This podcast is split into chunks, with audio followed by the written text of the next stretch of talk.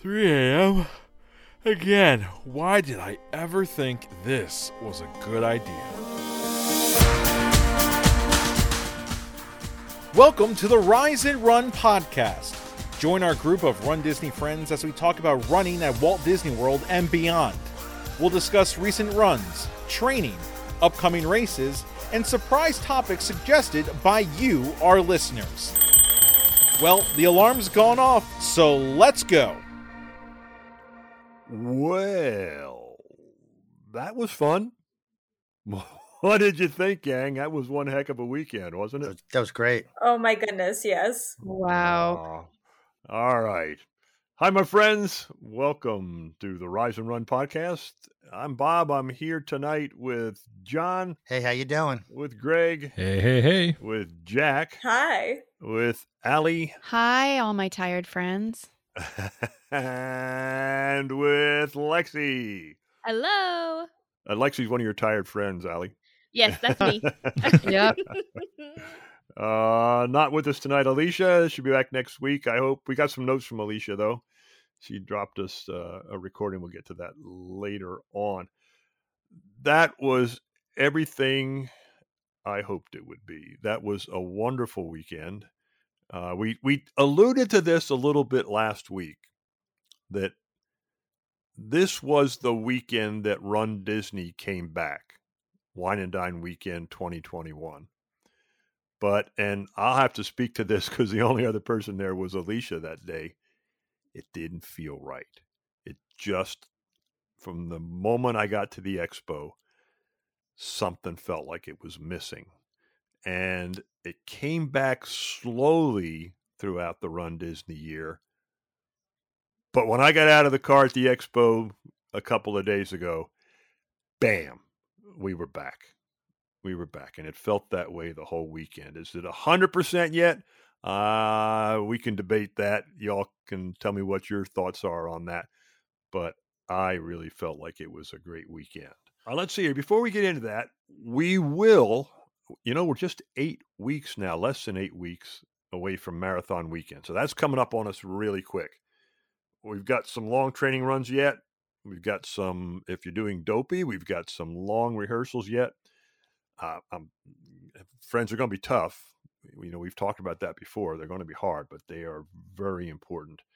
And they're important to you having a great time at the weekend. But let's not dwell on that right now. If you're doing marathon weekend, you've got a six miler this Saturday. I'm sorry, you've got just a six miler this Saturday. Uh, if you're training for Princess, Princess is up to five miles now. We are going to spend starting next week we're going to spend a lot of time talking about the training and talking about what to expect and leading up into that into what is the big weekend of the run disney season. But now let's take a little time. It's just us this week. Well we do have one special guest. We have one special guest we'll introduce later on in our race report spotlight. One 5k runner we couldn't talk to all of you so we picked uh, an individual who did her first ever 5K, first ever run Disney event. And you'll hear from her later on. Now, you may have noticed we didn't run a, a listener intro at the beginning here. Um, kind of run out of those. We've got a couple we can use if we if we want to, but I just remind you the way to do that is hit that join the conversation link and leave us an intro as you've heard from other listeners the last couple weeks. Okay it was fun. It was fun from the time we started till the time I I live here. I live here. I get over to Disney World quite often. Not as often as Jack, but quite quite often. And uh, my wife and I were commenting that even so, when we drive away, we're still just a little bit sad that we're driving away. And this weekend, that was really that was really noticeable. Um, a great wine and dine weekend. Let's a uh, little review. Let's start with the expo. The big question going into the expo was how is this virtual queue going to work? And what do you what did you think of the virtual queue, gang? I thought it was actually pretty good. It was better than what I thought it was. Does it need improvement? Uh, probably. but uh, it worked really well. You got seven thirty, you got on, you got your queue, and they gave you time. I mean, you went up, got online. You weren't waiting. You, you weren't up at six o'clock or five o'clock in the morning, waiting in the parking lot to get to your merchandise. So you, you had some extra time to sleep if you wanted to. That's nice. yeah. You take advantage of that on Disney race weekends. Extra time to sleep. And also, I thought what was really nice about it was the people that still had time to go, they went up to the uh, other expo, uh, the uh, the vendor the, expo. The vendor expo. They got their Yeah. bibs. They they spent time in there, went back, got in the queue line, and and it was done. You know, and I think that also helped the vendors out too. I think because there's more traffic sent up sent up there to the vendors because Oh I yeah. got time I got time to kill. Oh yeah. No, John, you're absolutely right. When I was in the expo, I was talking with our buddy Pam over at Fluffy Fizzies. Mm-hmm. And by the time I got to her, it was just before noon. And so at that point, the expo is technically open only two hours at that point. She told me that Fluffy Fizzies did more sales in those first two hours than she did in the whole first day of Wine and Dine 2021. So Yeah. it does go to show that there was a massive expo effect by doing this virtual queue. That's so cool. Yes, absolutely. It's amazing. Some of that. We also had we also had much bigger numbers of participants this year too. But yeah, some of that was the queue, No question about that. Uh, I think a little bit of it was the Rise and Run podcast. A little bit. Uh, Pam said we drove some customers her way. She said she had a lot of folks coming up mentioning the podcast. I hope a lot of people got to try her products. I know I grabbed some of the bath salts and used them over the weekend and they saved my feet. And I also, quick comment on the virtual queue. I was a little nervous because my flight got in at um, 4 p.m. yeah, And so I wasn't able to join the virtual queue. And when I got there, I tried to join the virtual queue and it said no more spots are available. So I got a little nervous, but I was able to just walk in the door. So um, yeah, and it wasn't busy. good deal.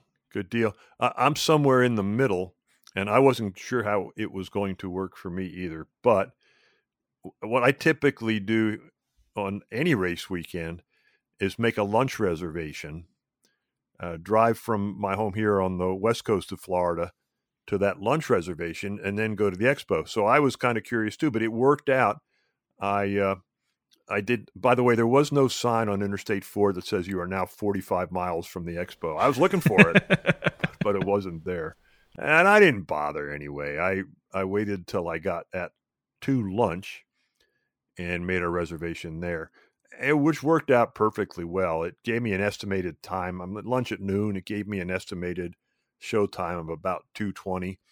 As with many of these virtual queues, not all, but many, it went a little faster than anticipated. So, yeah, I, I was happy with it too. Uh, John, you said it might need some improvements. I'm not sure. I'm not sure what improvements they would do on it. I think it worked pretty well.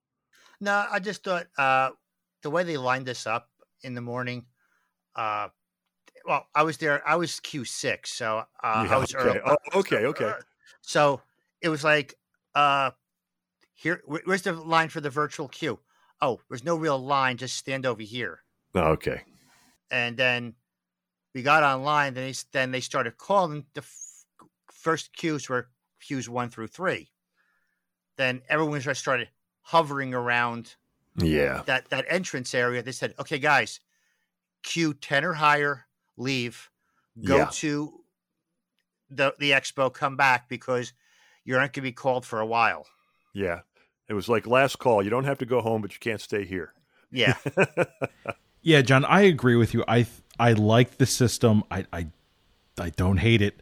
Um, but I think there are some other logistical things that do need to be tinkered with, especially for marathon weekend. Because I think you had said to me at some point you had talked to a cast member that they are going to um they are going to test it again for marathon weekend. Now, grant anything that comes out of a cast member's mouth is kind of like you know synonymous with like bus driver stories. You know, you can only take it with you know so much grain of salt. But I think where they could see improvement is not necessarily with the Run Disney merchandise, but the other aspects of the expo. I know from my experience, I was group 19. By the time I crossed through the intersection to get to ESPN, I probably sat in my car for a good 15 to 20 minutes Yeah. waiting to get a parking spot. So I so that was tying things up.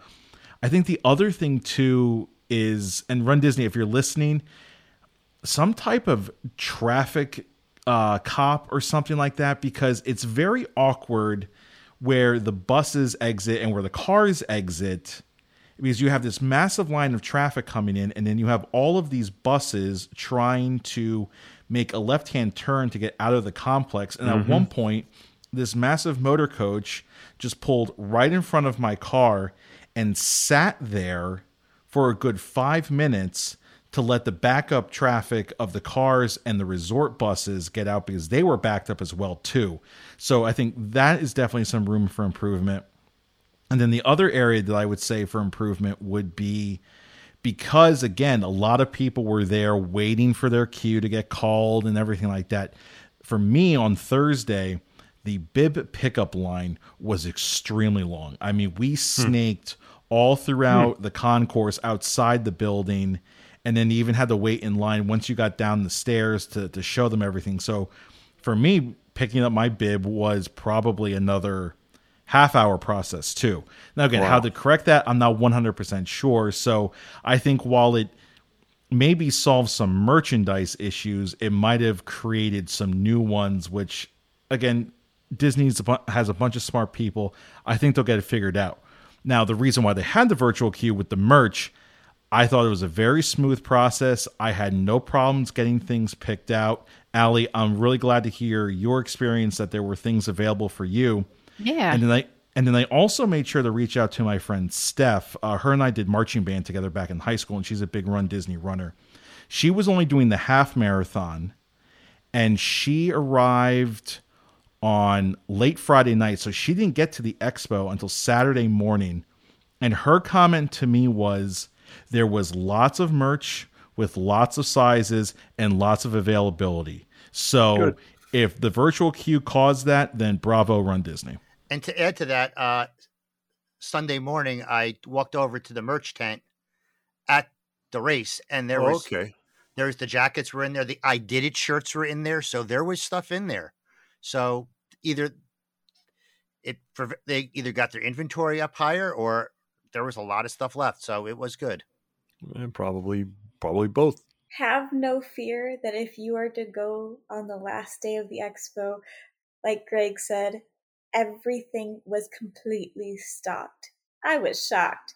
I got there right at open. I went and picked up my big, my big, my bib. Um, It could have been up my bib. bib. Yeah, well. I went to the expo. It was slightly busy, but we got through the expo pretty fast. Went to the merch area, and it was I was I was surprised.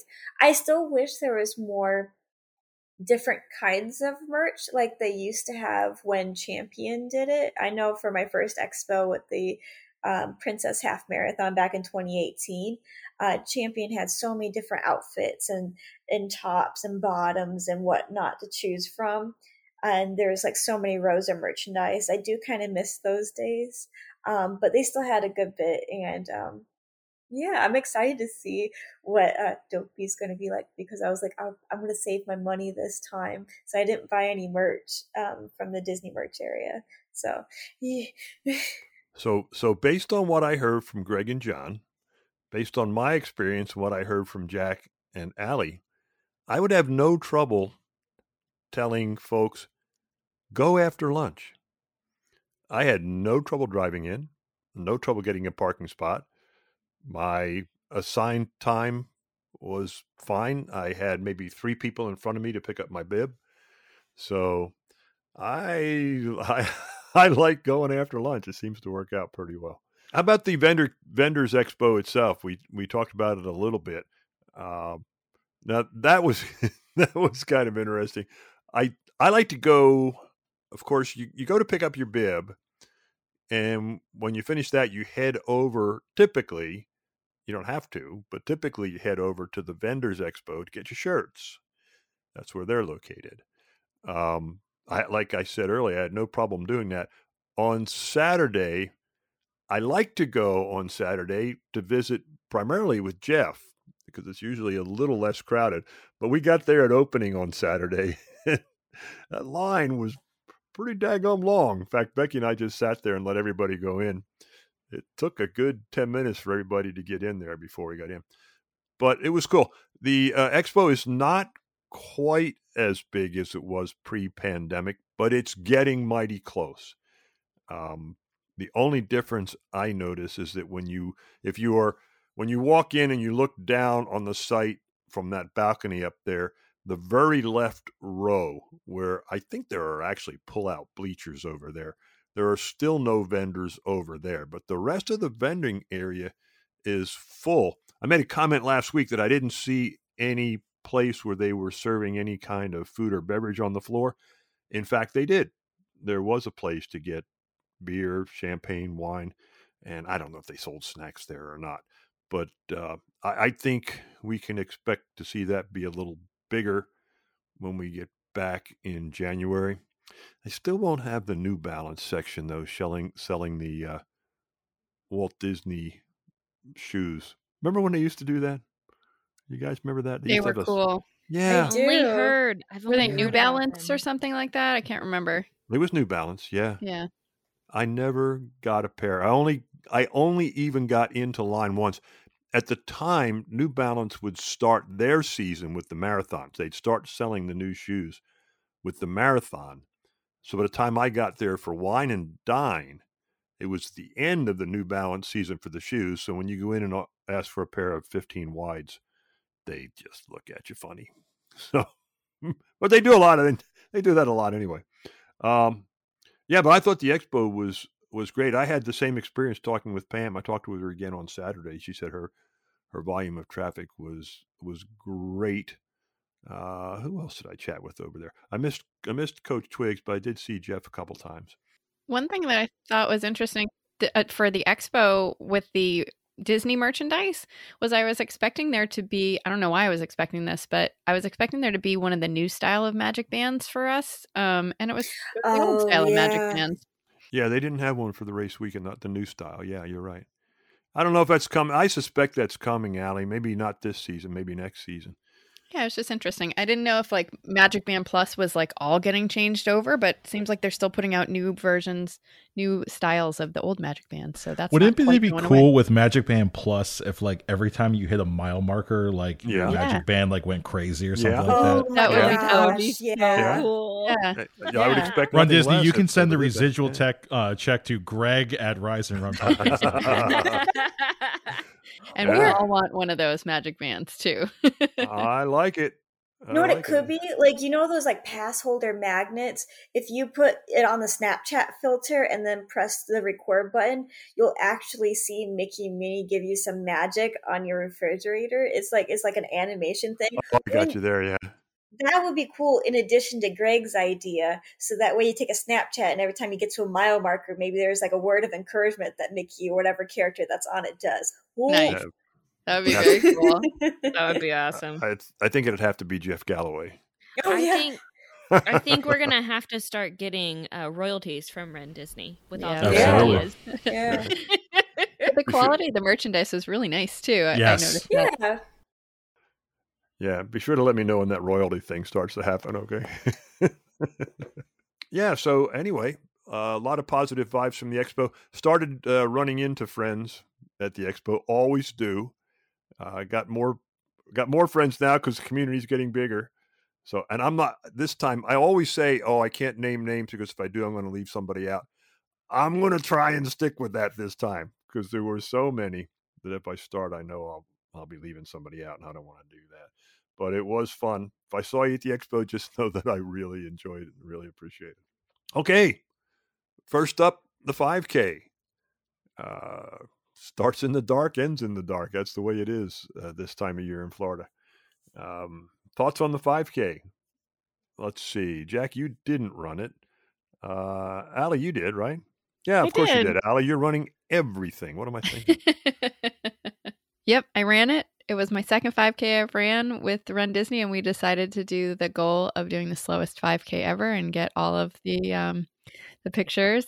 The lines are really long. I didn't realize how long they get for the 5K, um, but it was it was really fun. We had a great time. We made friends, and it, it was awesome. And and I got to see um, all my Rise and Run buds and all my Run Dopey buds, and uh, meet make some new friends in the corral. Um, and it was great. Good deal, but uh, you've got a long way to go for the slowest 5K ever. Uh, I've, I've got a pretty good, uh, I got a pretty good hold on that. With oh really? Yeah, well, me and Becky do it. You know, Becky and I do it. So uh, yeah, it's it's pretty. It took us easy. two and a half hours. Well, now oh. that's pretty good. yeah, and and we didn't even feel like we were going to get swept. It was pretty awesome. No. Yeah. No, what so, corral did you go out of? Um, I was at a B. B. Yeah, that helps. Mm-hmm. We went out of C. We went out of C, and it's funny. We get in line in C, and the crowd, the herd instinct, it starts moving forward, and all of a sudden I look around, and we're the last people there. Okay, I mean, just about. So there's no there's no balloon ladies on the 5K, so they weren't there. But but then as it moves around and meanders and makes up and turn, all of a sudden I turn around and there must be 1,500 people behind me. So I don't know. it all worked well, out. It was good. There was Olaf, I think, as the character stops. There was yeah. um, that weird bear I can't remember the name of. Duffy. Um, Duffy, yep. Uh-huh. And um, and then Emile and Remy from Ratatouille were there, and Donald Duck was there. Was that it? I think so. But speaking of characters, though, I was very, very happy to see that they brought back the characters for pre and post race. Yes, because yes, there yes, there yes. was there was a part Oh, of they me that was really, Mhm. really afraid that they were just going to do those little, you know, cardboard cutout Uh-huh. photo ops and when I when I saw the big lines when I got there for the 5k that that really made my heart happy. yeah. Well, not only that, but they're not distanced away from you either. You can come up Mhm. and like Oh, yeah. literally stand next to him, hug him again. Yeah. I thought that's what it was going to be like. I was like, oh, I'm excited for for marathon weekend now. hmm I got there so early on 5K morning, and it's just a function of taking the first bus. That's all. But staying at Port Orleans French Quarter, it's relatively close, and our bus left a little before three. I got there so early that I was at the character stop, uh, character photos before PhotoPass was.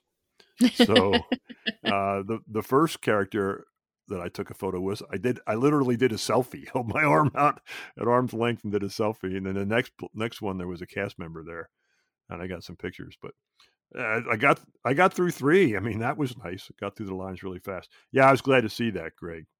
That was pretty. That was and the medals were really cool for the 5k um the guitars spin and i don't Yeah. know if you guys noticed on the back of the uh, medal behind the guitars it says i did it on each guitar yeah. it Oh. I did not pick up on that. Yes, yeah. All right, now I have to. I thought it was the only medal that didn't say i did it but they snuck it Ah. in there That'll teach you. But uh, I, ha- I have to start with this because it's part of a building story. Um, you know, I went down there and uh, my doctor told me no walking, no running. And I said, ah, well, you know, I'm going to do an hour and a half 5K. I'm not worried about it. I I was not uh, prescribed a boot, but by golly, I've got them here. So I took it with me. But I'm come on, come on. I'm much too tough to need a boot for a 5K. Come on. Who you think you're messing with here? Yeah, I paid for that uh, by by about the first mile. If there had been a place to stop, if there'd been a way to turn yourself in on the 5K, I would have done it. A way to cut the course and end it, I would have done it. And by the end of that day, I was pretty miserable. Um, it just hurt. Mhm. And but I will I will leave that there, and we we will continue on. All right. So another thing that went right this weekend, really for the whole weekend, is the weather was pretty nice. Now it got warm. Uh, it was uh, temps temps were above average for Florida. They got a little rain. We'll get to that. We got a little rain on Sunday, but uh, Saturday came by. Saturday was pretty warm. Um, I'll start here with the 10K on Saturday. I'll pick up where I left off after the 5K. So for the 10K, I put the gum boot on. And I kept telling everybody that I saw. Oh, that's another thing. Uh, we saw a bunch of folks before the runs. It, that opportunity to stand on the left side of the bleachers there, uh, a bunch of folks came by and visited. So that was wonderful. Again, always happy to see you, friends. I cannot, I can't over exaggerate that. Uh, really happy to see folks who come along. Um, yeah, I, I came, uh, walked around in the boot, told everybody I'm getting to the first medical tent and I'm stopping and turning myself in. So I did that, but not only did I do that, I went out of corral. Oh, I know what I did. I went out of corral C on that one. I actually had an A on my on my bib, but uh, a bunch of my friends were going out of C. I forget who went out of C on that one. Uh, Greg, did you go out of C? I can't. can't yes, uh, yeah. Allie and I went out of C. Yeah, that's it. So I hung with you guys. That was it. Yep. Yep. Exactly. Yeah. So, uh, and, and, and as soon as as soon as y'all went, and you went as you should have, uh, as soon as the corral releases, within 20 seconds, I am by myself. I mean, I'm walking in a boot, so I'm walking slowly. The my group is gone. The next group hasn't released yet, so I'm walking by myself for probably two minutes. It was very quiet and, and calm and reassuring. But the good part was, I felt real good. I, oh, good. Yeah, I had no problem at all. I'm walking along, and uh, I I kind of was hoping that the balloon ladies would catch up to me because I was going that slowly. I stopped at every character stop I could, and in the first mile, there were actually three. Wow. The third one coming, yeah, third one coming at right at a mile. I hope you don't ask me who they were because Mulan was one of them. I think was it? Okay, thank you. Because I was gonna say, as much as I love Disney, I'm old and I have no grandchildren. So I don't see um, what was the stuff. second one? It was the uh, the, the hippos. There was a hippo. Yes, Fantasia. I stopped at the hippos from Fantasia too. That was a good one. And then there was a gorilla or orangutan oh, yeah. or yep. I'm not uh, sure who that was. King oh, King Louie, I think. Yeah, King Louie. Was that who it was? Okay, yeah, cool. From Jungle Book. Yeah. Yes, yeah. that's right. Well, he was he was actually at the first med tent. He was actually across the street because I went to the first med tent and I said, "All right, here's the deal. I'm not supposed to be running, not supposed to be walking. Uh, I'd like to get my medal, so I'm going to get on the first bus. What's the deal?" And the woman very kindly said, "Sure, uh, but we don't run that one until the race goes past. So have a seat, and it'll probably be 10 or 15 minutes." So I said, "Well, I'm going to walk across the street and get in that character photo line over there." That's right. so, uh, so I did that. I came back, and she said, "Well, the bus is just down there if you want to go hop on it." And I did, and I think we woke the bus driver up. I didn't do it. I think the cast member who was assigned to the bus did, but he was in a good mood.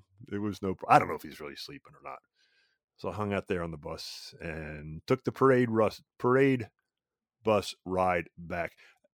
I I'd been on a medical bus before, but not on a parade bus. Um, it's kind of interesting because they they'll sweep some people at that point. So let's say eight or ten folks get on, and then they'll continue and they'll start picking up stragglers as they go along until they get to a designated point and they head back to Epcot. But that's race number two. That was my experience on race number two. I got back again, felt real good. Leg did not hurt this time, so the boot really, really helped. And uh, in fact, I wore it the rest of the day, and things went pretty well. So that was the 10K for me.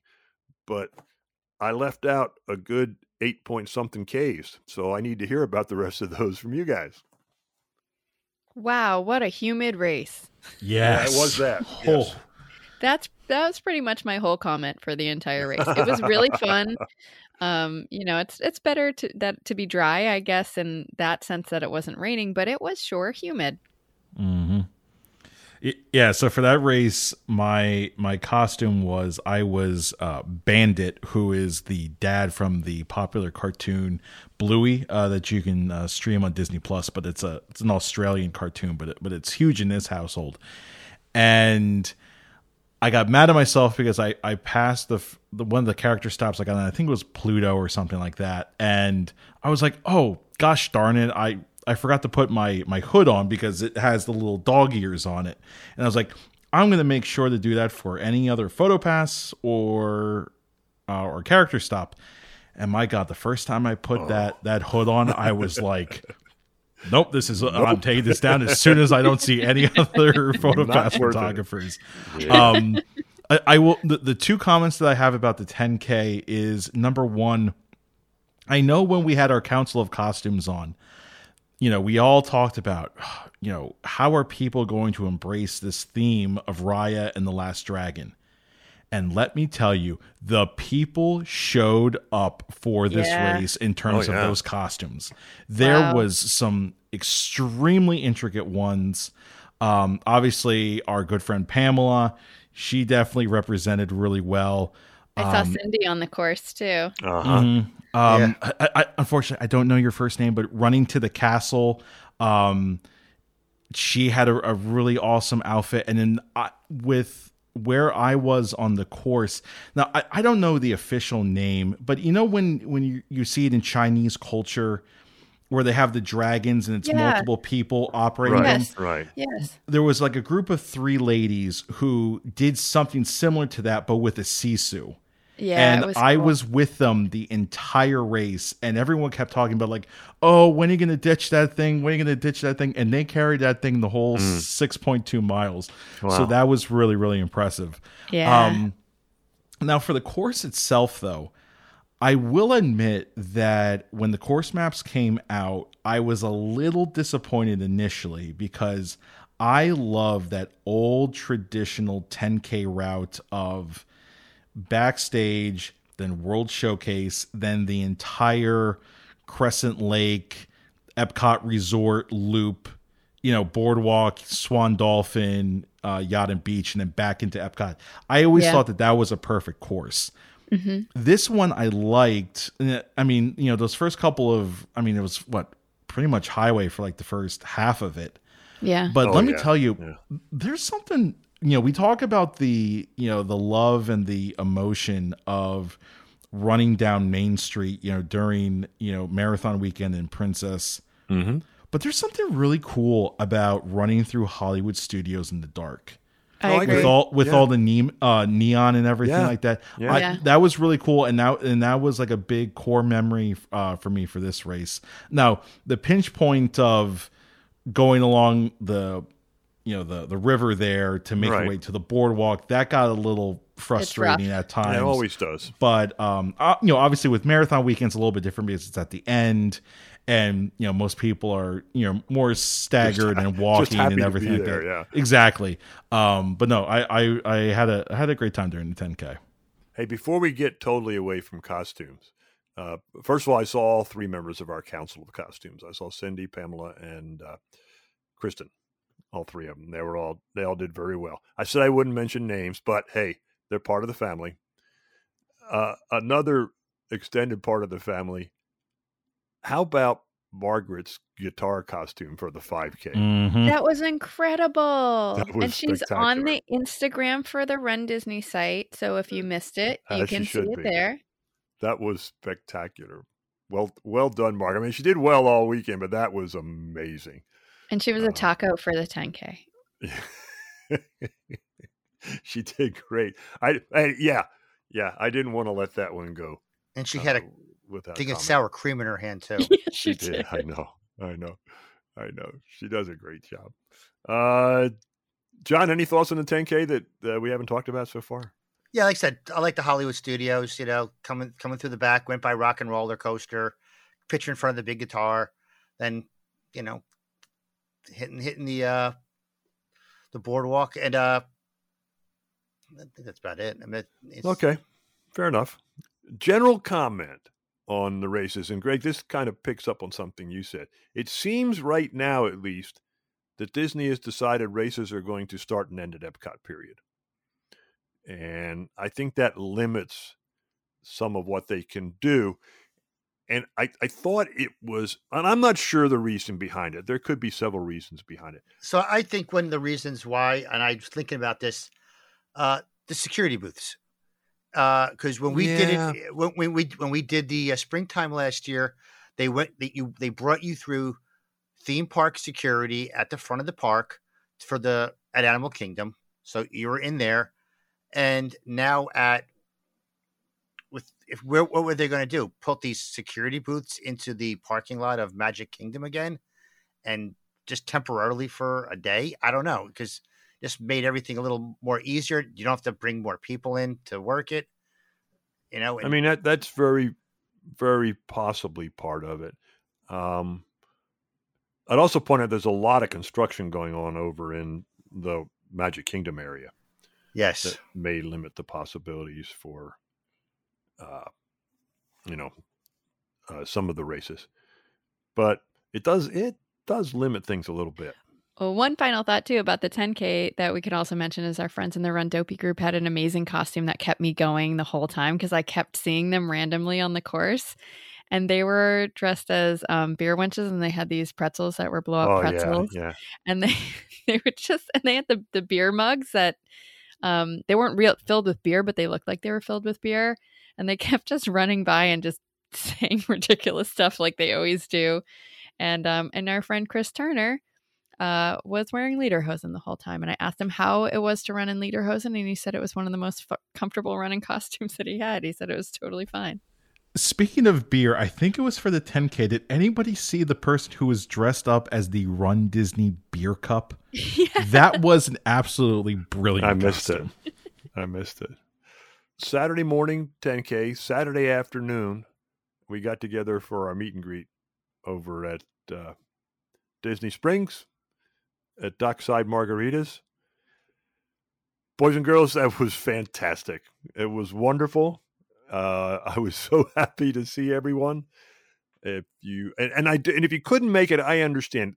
It's very difficult. There's practically no way to schedule something that everybody can get to. A lot of folks are there with family. They've got park reservations. Uh, they can't make it over. But those of you who did, we were delighted to see you. Uh, we liked the name tags. Now, people feel a little awkward putting name tags on, but we were happy that uh, some folks did that. It was with helpful. Us, it was most helpful. It was wonderful to see everyone.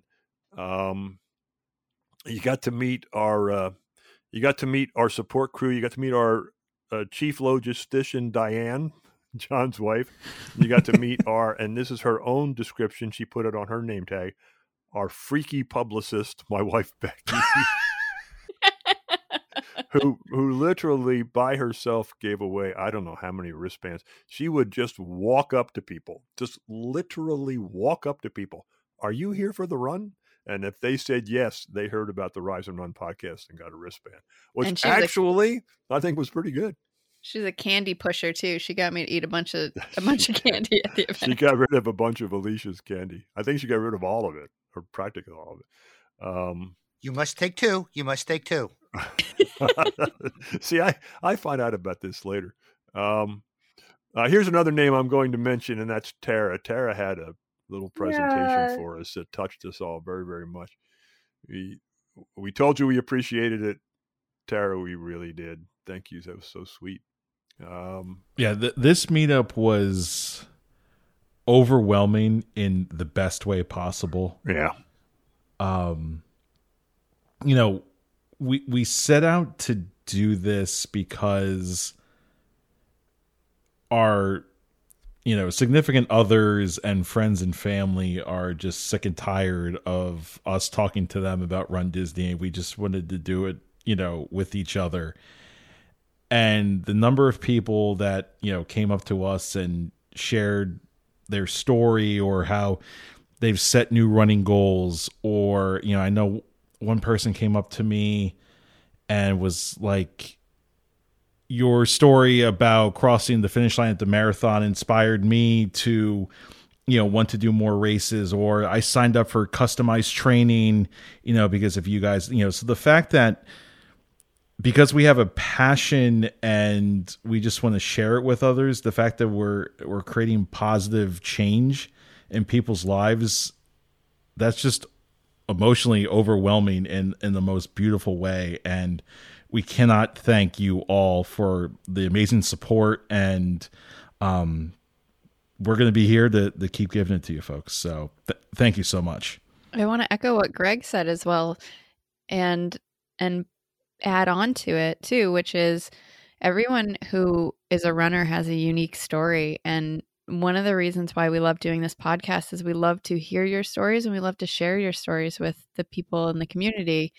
And so, a lot of times at the uh, meet and greet, you know, I was saying if you have an interesting story, feel free to reach out to us on Instagram, Facebook, uh, Messenger, email, the gang at Rise and Run podcast, and let us know, you know, how you can also inspire other people as well too. I, I agree with everything you said. I I love it. it. It was a wonderful opportunity. I just if it I think it shows that I love meeting everyone. I really do. I draw if you think you draw strength from the podcast and draw strength from us, I draw strength from all of you. I promise you. You do more for me than I could ever pay back. So uh, but the bottom line is we had a blast. We said we'd be there from 2:30 till 3:30. I think I left about 20 after 4 or something like that. Things finally shut down. Uh, that seems like a decent place to do it because we had good spillover room. We had a table there where there were some seats, but we had an opportunity to spill out into the immediate area and we had enough room for everyone who showed up. So we will probably do the same thing marathon weekend. And we typically have it that Saturday afternoon, especially marathon weekend. Not too many folks want to hit the parks, especially the goofy and dopey crowd. Uh, get the half marathon out of the way, kind of take it easy Saturday afternoon, and then back to work on Sunday. So that was wonderful, and we appreciate it. Okay, so we wake up early one more morning. How many people got up an hour early? Oh, Anybody? I, oh, I did. I I got to put one yeah. o'clock. I got to put one o'clock twice. Okay. Yeah, yeah. I, I set my alarm. I set my alarm properly. Two thirty. I knew was going to work. Uh, it, it had been working for me all week, but I woke up at one eleven. And you look at it, and as far as I can tell, there is no possible way to tell which one eleven it is. You just can't. Uh, maybe you could found a turn the way. TV on. How, how's that, Jack? Well, I guess maybe not so much, but because I was freaking out, so I wanted to get up at 1:45 and realized I couldn't. So I put my alarm on for 2:01. Freaked out that I was like, because I was coming from home, I wasn't staying on Disney property, and this was my first time not being at Disney. Technically, Well, and you just had that other one where you just overslept a little bit too from Yeah. the other way. Right, Yeah. it right, freaked right, me right. out. And Yeah. so I was like, I wanted to get ready for this and like get myself all dolled up and whatnot, um, you know, and be in costume. And my friend, her alarm never went off. Oh. It was a 2 a.m. alarm, and I had mine at 2:01. Mine went off, and then I came out uh, to where she was, and I was like, "Is it two? I, I don't I don't know. We debated about for five minutes, and then we looked to the right and looked at my stove and microwave, and it said, "Nope, we're good. It's time now because it was an hour." You know, It said three. Yeah. So I was like, "Okay, we're good to get ready, but now I have to get ready fast." Yeah. Hey, there was, you know, Coach Twiggs had a good suggestion for us. I don't know if anybody followed up on it or not. I didn't have, I didn't have any problem because I set it for two thirty, and once I did, my uh, pad and my phone both said your alarm's going to go off in six hours and thirty minutes or whatever it was. I don't recall. And I could, I did the math, and I went, okay, that's forward an hour, so that's good. But Chris's suggestion was if you need to get up at like one forty-five, there's only one way to do it. You can't set an alarm; you have to set a timer and set your timer and figure out how much time should it be between now and 145 add an hour and set the timer for that That's so smart. yeah yeah Gosh, but I then you get to know that. you, then you know how much sleep you're getting, and that's upsetting. or not getting as the case Right, may be exactly. but yeah yeah All right. Yeah.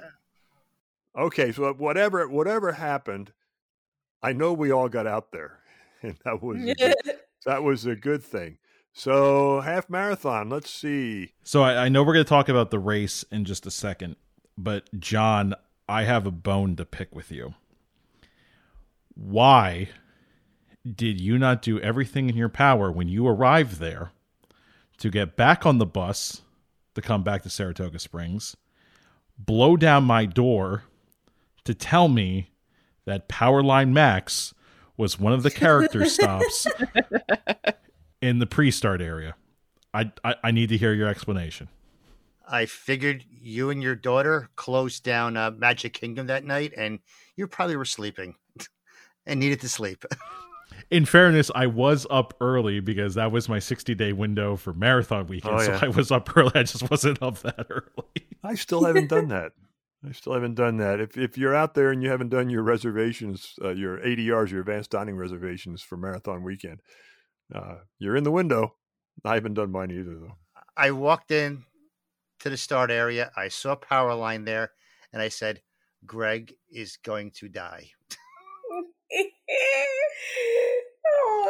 I, I, I, sl- I slowly did. When I finally woke up that morning and at least three different people sent me photos of Powerline, I was like, I was bummed, but I was very happy to see that all of you got to experience that. And Run Disney, if you're listening, you got to bring them back for Marathon Weekend. How does they not? Do it. It goes with the theme perfectly, technically Exactly. speaking. I'm just saying. Exactly. I'm just saying. Uh, yeah, I, I missed it, Greg. If it makes you feel any better, but I wasn't looking. After getting the photos the first day, I just went and uh, actually I, I went. Actually, I'll start with this. I I went because I knew my buddies uh, Kim Mishu and her son Woody were there. So when I got off the bus, I kind of headed straight over to the uh, athletes with disabilities tent to say hi to them before heading over to the bleachers to see our friends. But out on the course, how'd it go? Wow, it was really humid, wasn't it? It was really okay. Question for you guys: Is it just me? I remember my first half marathon for Wine and Dine, and it rained as well at the start, and then also the first like six miles. I think is this is Wine and Dine cursed in some form or fashion? Oh, maybe. Because it definitely rained hard in the beginning. the rain was a little bit much for me. Like I I don't mind a sprinkling, but when it's like hitting my face with big drops and dripping down my face and I was pretty miserable for that. You know, I didn't experience that. Neither did I. It Oh, rained wow. so hard. Well, I was in Ecrel. Maybe it was just like a, the rain cloud over me or something Yeah, like that. maybe. Because Yeah. a guy uh, sitting next to us or in in front of me and my friend, uh, he pulled out his weather app. There was not a single cloud on that weather app at all. No green spots or anything. And all I'm thinking is, why? Huh. And Yeah. dude, it, I had got soaked so much. I mean, you Really? can probably watch Yeah. it on my video for Passport to Run, how drenched I am. It was so bad that my skirt, my Moana skirt, and you know you're supposed to practice in your costumes running wise before you do Sure. the race. I had used this in a 5K, so I knew exactly how I was going to run in it. Well, the skirt was so is a heavier fabric, and with the rain Oh. combined around mile five or six, I ended up having to carry with my with my hand my skirt because it was sliding down my butt, and I was like, "Oh my god, this is so heavy!" And then I'd so be you can see in all my pictures that I'm just carrying my skirt, and by the time I got to the finish line, if you see the purple shorts underneath, it's because I gave up, and I was like, "This is my finish line photo." Oh wow. But Yeah, you know I- it it must have been very isolated because I took off out of B. I was in the first group going out of B. I we got some rain, but I never remember it being more than a, a light oh, Yeah. drizzle. that yeah, was it about as must hard as have it got. Because Yeah. I looked like a drowned rat by I'll the first darned. like three miles. Me yeah. too. No. I, I never recovered. It That's must, interesting. it must have been that cloud right over the start line because I mean, yeah, must have been. It Someone rained. might have been dressed as Eeyore in my corral or something like that. It's Just a little rain rain. cloud. Yeah. Yeah. Yeah, it was because uh, I think. Well, I was in a corral, and about a mile in, it there was no rain anymore for me. So no, I don't remember Wow. much at all either. So that was So just, that's how isolated it was. Different story on this end. All right. Yeah, it must have been. but but, but I think what did happen though was I think we missed a lot of the characters uh, because I did not know Mike and Sully were out. I did not know uh, there was a couple other characters that were said, "Oh, where were they? Oh, Magic. They were at Hollywood Studios. Didn't see them because I guess because of the rain. I guess you don't want to you know, like wet Sully, you know. Yeah. Uh, so that that was one of the uh, things I think that was a factor. It, it must have been really raining hard. I said it wasn't raining when we were there. I was I was curious what because okay, so just so you guys know, so it was my first time ever getting an A corral on my bib. And if you don't know, if you decide that you want to be in a different corral, you're more than welcome to choose one um, year corral or behind. and so I went right. from um, I wanted to be with my friend because it was our first half marathon, and so I went to E corral. So I'm I'm now I'm curious. I'm like, well, what would it have been like if I was in A corral? Would I have been soaked and carried my skirt? No, it would have been drier. You you would have stayed drier. Yeah. But did you see? Okay, so there is definitely some characters missing on my end too. I saw Mike and Sully, but there is Lady Tremaine was leaving because of the rain because it started going down a little bit harder, and then there is one right after her, and I I don't know what it was. All you could see was the setup. There was, but there was no character around. I was like, oh, sadness. One other thing that happened that was cool in the corral was as we got to the front, um, Carissa Galloway said something and she said, Boston's in the house. And of course, me and my friend Casey, who was doing her first challenge, were both from the area. So we cheered really loudly, and the person in front of us turned around and she had mentioned um, Run Disnerd. And so I made a friend. So I have, so we met Run Aw. Disnerd in, in the corral. So that was really cool too. Uh, how about out on the course? How did, how did it go? Finish? How'd it go? That was that was the course was good. Uh, I met up with uh, Brian.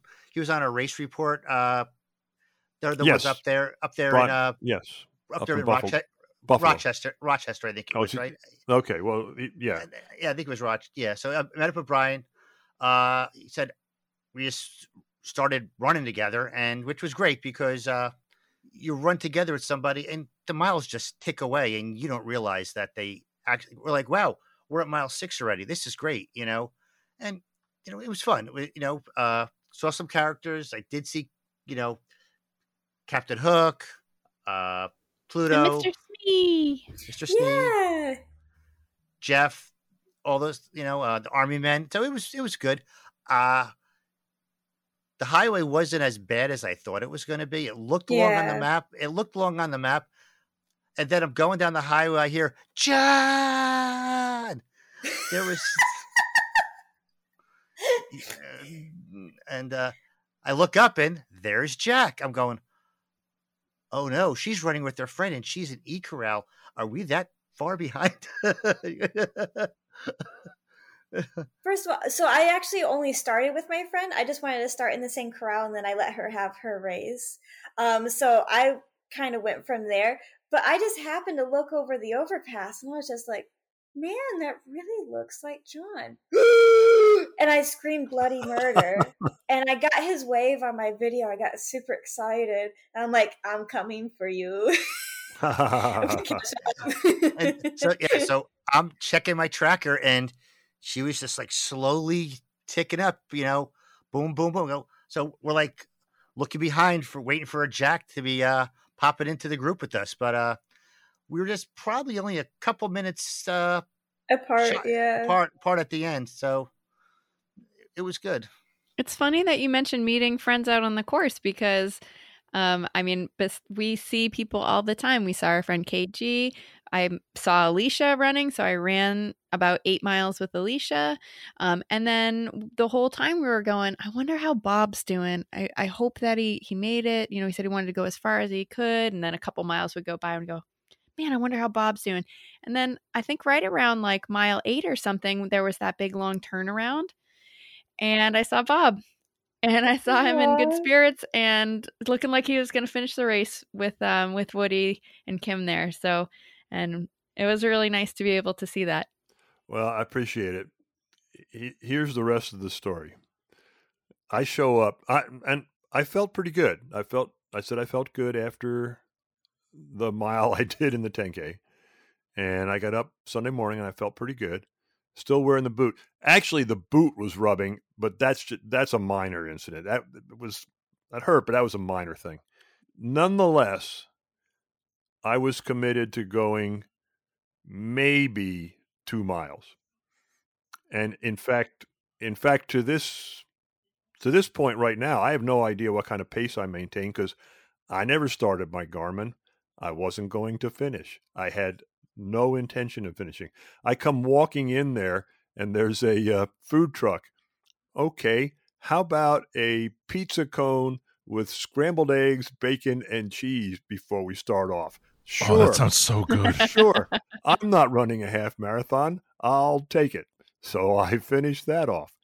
Um, I went over and I went over and saw, like I said, I went over and saw our buddies, my buddy uh, Woody and and Kim, and uh, came back to the crowd, and I was with Pamela, Pamela from our Council of Costumes, who is also battling an injury. Pamela's got a hip problem that she's working with. I said, Pamela, let's just walk together. We'll get as far as we can, and we'll walk at an easy pace. You decide. So we took off out of Corral B. I wasn't gone about a mile, maybe, when Kim and Woody catch up with us. I always thought that those athletes were released first, but that's not quite right. The push rim and hand cycle athletes, the the guys who go at a pretty good clip, those are the ones who are released first. But the duos, as they call them, the athletes are being pushed by another athlete. They go off in what you would call group B2. So I wasn't very far before they caught up with me. I was surprised. Now, I'd pushed Woody before uh, at Space Coast, and I was used to it. And, and he knows me, and we communicate reasonably well. And uh, I know that he likes. He, he, I know he likes having his mom push him. I know that, but he also likes having other people push him, people that he can be friends with, and that was kind of neat. So I grabbed hold of the back of Woody's chair, and I thought, yeah, I can do this for a mile or so. And darned if he didn't pull me the next twelve plus miles. And uh, we had a good time. We kept up a decent pace. Uh, we uh, it was fun. One of one of his ways of expressing is he likes to fist bump people going by. Yeah. So I had to I I had to go side to side on the course. If there was people watching on the left, I had to get over to the left so Woody could fist bump. If they were on the right, we had to which normally people would be upset with you if you cut them off, but you've cut them off in a big race chair like that. Uh, they have a lot more patience. Um, those things push relatively easily. Uh, they're not too. I mean, Woody's not a little guy. He's pretty good size. He's as tall as I am, but he doesn't weigh as much. Uh, but with the chair, that's a pretty good weight. It rolls real easily. You notice the weight when you're going uphill, but you really notice it surprisingly when you're going downhill. Because oh, those I things. Bet. I went to squeeze the brake. I said, "Kim, what's up with this brake?" She goes, "Oh, that doesn't work." and it doesn't. It doesn't do anything. It's like it's there for decoration. um, uh, the other thing is the front wheel does not turn. So oh. if you're oh. going to turn, you've got to push down a little bit and hmm. pivot mm. on the back two wheels. Mm. Uh, that I wasn't used to doing. Pushing didn't bother me so much, but by mile eight or nine, every time it came time to turn and I had to push down, I was getting kind of tired across the shoulders and the back. Um, hey, it it was a great experience. About mile eight or nine, uh, Kim was talking to me. She said, "How do you feel?" I said, "I, I feel pretty good." She says, Well, I just want to make sure you're not doing any further damage to your uh, heel and Achilles tendon. And I said, uh, I don't think I am. I'm, I'm pretty sure I'm not. And and I honestly said to her, but you know, I've I've really been thinking about that for the last couple of minutes. And if I am, I'll just live with it because uh, this means that much to me. And this is mm-hmm. something I want to do. So if it does, so be it. I'll fix it later. In the meantime, we've got a we've got a race to finish, and we did. We finished. Um, I I may do. I hope I do many more half marathons. I'm not sure I'll do another one I'll remember as much as this one. I just want to say, watching you guys finish, I about cried. I was like, when you when your guys is when Woody's and your name got called, I was beyond ecstatic. Oh. I thank you for that. I didn't hear it. I, I just I guess I wasn't listening. Well, they said was it wait correct me if I'm wrong. There's Angels, right? Ainsley's. Yeah, Yep, Woody, Ainsley's Angels, Woody's in yeah. a, an Yeah. Ainsley's Ainsley's so Angels. they chair, said yeah. Woody's name. Yeah. yeah. Oh yeah, And then they said Ainsley's Angels. yeah, yeah. That's cool. Yeah. That's cool. I I think I I think I did hear that, and that was pretty neat. And you know, I told Woody, I said the only reason I finished this is because of you. I, I wouldn't have. Mm-hmm. I just wouldn't have. I didn't plan to. I probably shouldn't have. Although I had physical therapy this morning, and everything seems to be fine. So we seem to be making slow progress. It was worth it. Allie? I believe for a lot of people, this is a really challenging half marathon um, due to the weather or due to some sort of injury or something like that. And, um, you know, a lot of people were, this may have been their first half marathon as well. And um, they do get, sometimes they do get a little easier than this one was.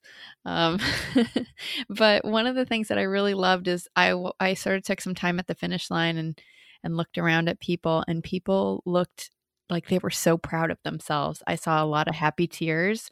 Um, my friend yeah. Casey finished her first challenge, and beforehand, she was saying, I didn't think I could do it. And she really pulled it out and she Yep. showed what she was made of. Um, and it was just really nice. I feel like there was a lot of people feeling a lot of pride at the end of this half marathon. It felt really special. I know we talk about dopey a lot and we sometimes say the word just. These distances that we do, the 5K, 10K, half marathon, that's not just any distance, that's a, a long distance. And you should be extremely proud of all the work you put forward. And um, it's just so cool to hear everybody's stories and witness people wa- uh, crossing the finish line, holding hands, and sticking together or having their individual races that they've been training for so long. I am so excited for all of you guys, and I know I'm not. I'm speaking probably for everybody um, Oh, yeah. here, and um, this is just a taste of what is to come for uh, marathon weekend. So if you were there, also you plan on being for marathon weekend. This is a nice little excitement to get you ready for that, and I am so excited. I don't know about all you guys, but I'm like, Yeah. Oh, sure. yes. Sure. I'm, uh, after this weekend, I'm more fired up for January than I've been in a long time. And I would add, this is not unique to Run Disney, but I think the emotions that you all were describing, I think I see that more at Run Disney than any other Yeah. event I go to. That I think Run Disney attracts runners like myself that uh, I'm not really, you know, I, I used to be okay, not anymore. Now I'm just happy if I can finish this. And it attracts people who want to challenge themselves for the first time and try some distance they haven't tried before. And the satisfaction and the tears of joy, I think we see a lot of that. Pretty cool. Our friend Jeff from uh, Disney with the Ducks, I know him and his family did the 5K, but Jeff was out there by the Surrey bikes at five o'clock in the morning for both the 10 and a half cheering us all on. So, I mean, Yeah. that's that was great. You know, just getting Yeah. up and supporting us, any everybody, not just us, was was great to see him out there. Uh, friends, we shared our experiences at Wine and Dine. Alicia was there with us. She's not here tonight, but we asked her, and she had an opportunity to record her observations. So we want to share those with you now. Here are my thoughts on this year's Wine and Dine Half Marathon weekend. I'll start with the expo. I wasn't sure how I would like the virtual queue, but I ended up really, really liking it. I was able to get merchandise that I haven't been able to get in a few race weekends because lines had been too long at those. So I am a huge fan of the virtual queue and I've heard rumors that they're going to have it at Marathon Weekend, and so I hope that's true. So I'm able to get some dopey merchandise. I also got to go and see Pam at her Fluffy Fizzy booth and get some of her body butter, which I really am enjoying. The 10K, I absolutely had a fantastic time.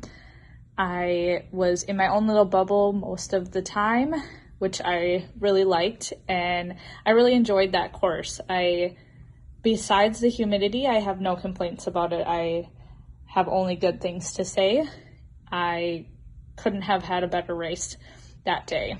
For the half marathon, I was struggling because it was hot and humid to begin with. And then, as you know, if you were there, it started raining um, and rained from when I was starting the race until um, about three miles in. And when I was at mile two and a half, unfortunately, a girl stepped in a huge puddle that I was trying to avoid and splashed water all over my shoes. So my feet were pretty they were not happy with me. They were screaming at me because my feet were wet and I was already struggling at mile four.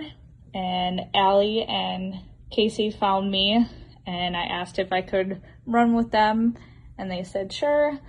So they definitely helped me get through the half marathon, but I am grateful that I am another year down of a perfect two course challenger and I finished my 18th half marathon.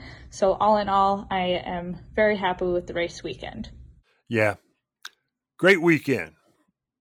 Great weekend. I hope you had as much fun as we did. If you got some stories you'd like to share, hit the join the conversation link, send us your stories. Uh, maybe we'll get a chance to play them next week or mention us on social media, Instagram or Facebook. Okay, friends, let's just take a break for a moment here. We've got some news from some friends at the podcast, our friends over at Zippity Tees.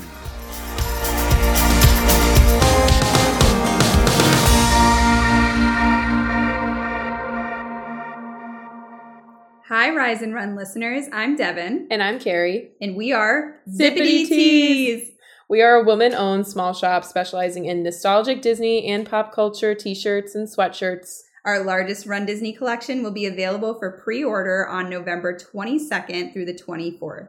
Be sure to check out our designs on our Instagram at Zippity Tees, and we'll see you at Marathon Weekend and Princess Weekend. Have fun running and shopping. Moving along a little bit, we've talked an awful lot about Run Disney and Wine and Dine Weekend. But there was some other little event that went on this weekend, and Lexi's been sitting here quietly the whole time, waiting to tell us this story. Tell me again, was it Poughkeepsie? It was somewhere upstate that you ran it. Where where the heck was that, Lexi? It was just a little small city called New York City. Ah, that's it. That's the one. I forget that all the time. The, the city's so nice they named it twice. New York, New York.